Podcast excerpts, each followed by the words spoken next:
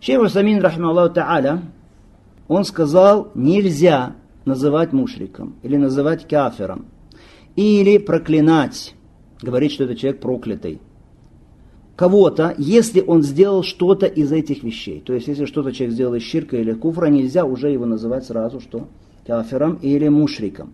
Говорит он, ли анна хукма бизалика, фи хази ва гайра лаху асбаб ва лаху мавани. Потому что, говорит он, суждение об этом в данных вопросах и в других, они имеют свои причины, имеют свои препятствующие обстоятельства. Свои причины и свои препятствующие обстоятельства – и говорит он, фаляна риба маль'ун. Поэтому мы не говорим про человека, который поедает рост, то есть занимается ростовщичеством, маль'ун, этот проклятый. Все, он проклятый Аллахом.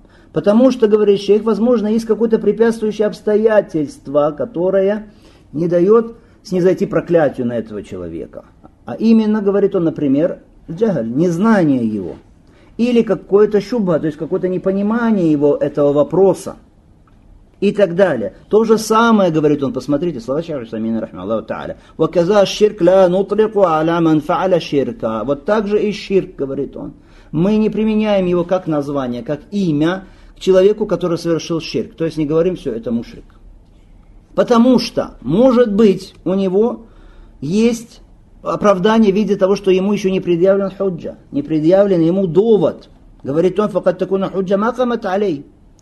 Бисабаб тафрейт им по причине упущения нерадивости их ученых, то есть которые в этой земле есть, их небрежности, их упущения, не донесли они это человеку. Речь идет о ком? Проблема о том, что когда кто-то из мусульман совершает, относит себя к исламу, совершает что-то из ширка. Хорошо? Человек говорит, что еще не значит, что если он э, попал в ширк, что уже ширк попал на него, как говорят урама. То есть, что он уже стал, что мушриком и вышел из религии. Так же, как он говорит, «Ман сама Рамадан иман махтисаба, матакадам бихи», мы говорим да, то, что говорит пророк алейсалату Кто постился Рамадан с верой и надеждой, прощаются ему предшествующие грехи. Валякин ла нахкум бихаза ли Но мы не выносим этот хуком отношений конкретного человека. Не говорим, вот ты, брат, постился Рамадан, значит все, тебе прощены все твои грехи. Потому что, говорит шейх, аль-хукам, суждение, которое связывается в шариатских текстах с какими-то качествами, как здесь какой, например, постился Рамадан с верой и надеждой. Мы не можем применить его конкретным личностям, если нет всех условий и, наоборот, если не отсутствует что препятствующие обстоятельства. Дальше говорит он, фадуауль кабр ширк, взывать к могиле, говорит шейх Усамин, это ширк.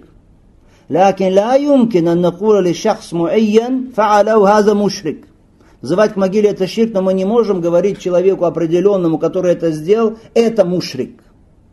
Хатта нариф киям аль пока не узнаем, что ему предъявлен довод. Или же, говорит шейх, мы можем сказать мушрик в том плане, что внешние проявления его, то, что он делает, это ширк. То есть значение делающий ширк. Да, он делающий ширк, да, делающий ширк. Но сказать кафир вышел из религии не можем, пока что не, не будут соблюдены все условия для такфира, для уведения человека из религии и не будут отсутствовать все препятствующие обстоятельства для этого. Это очень важные слова Шейх Усамина в его шархе для китаба Тавхид, Аркавль Муфид. Почему мы приводим это? Потому что вопрос, который часто муссируется.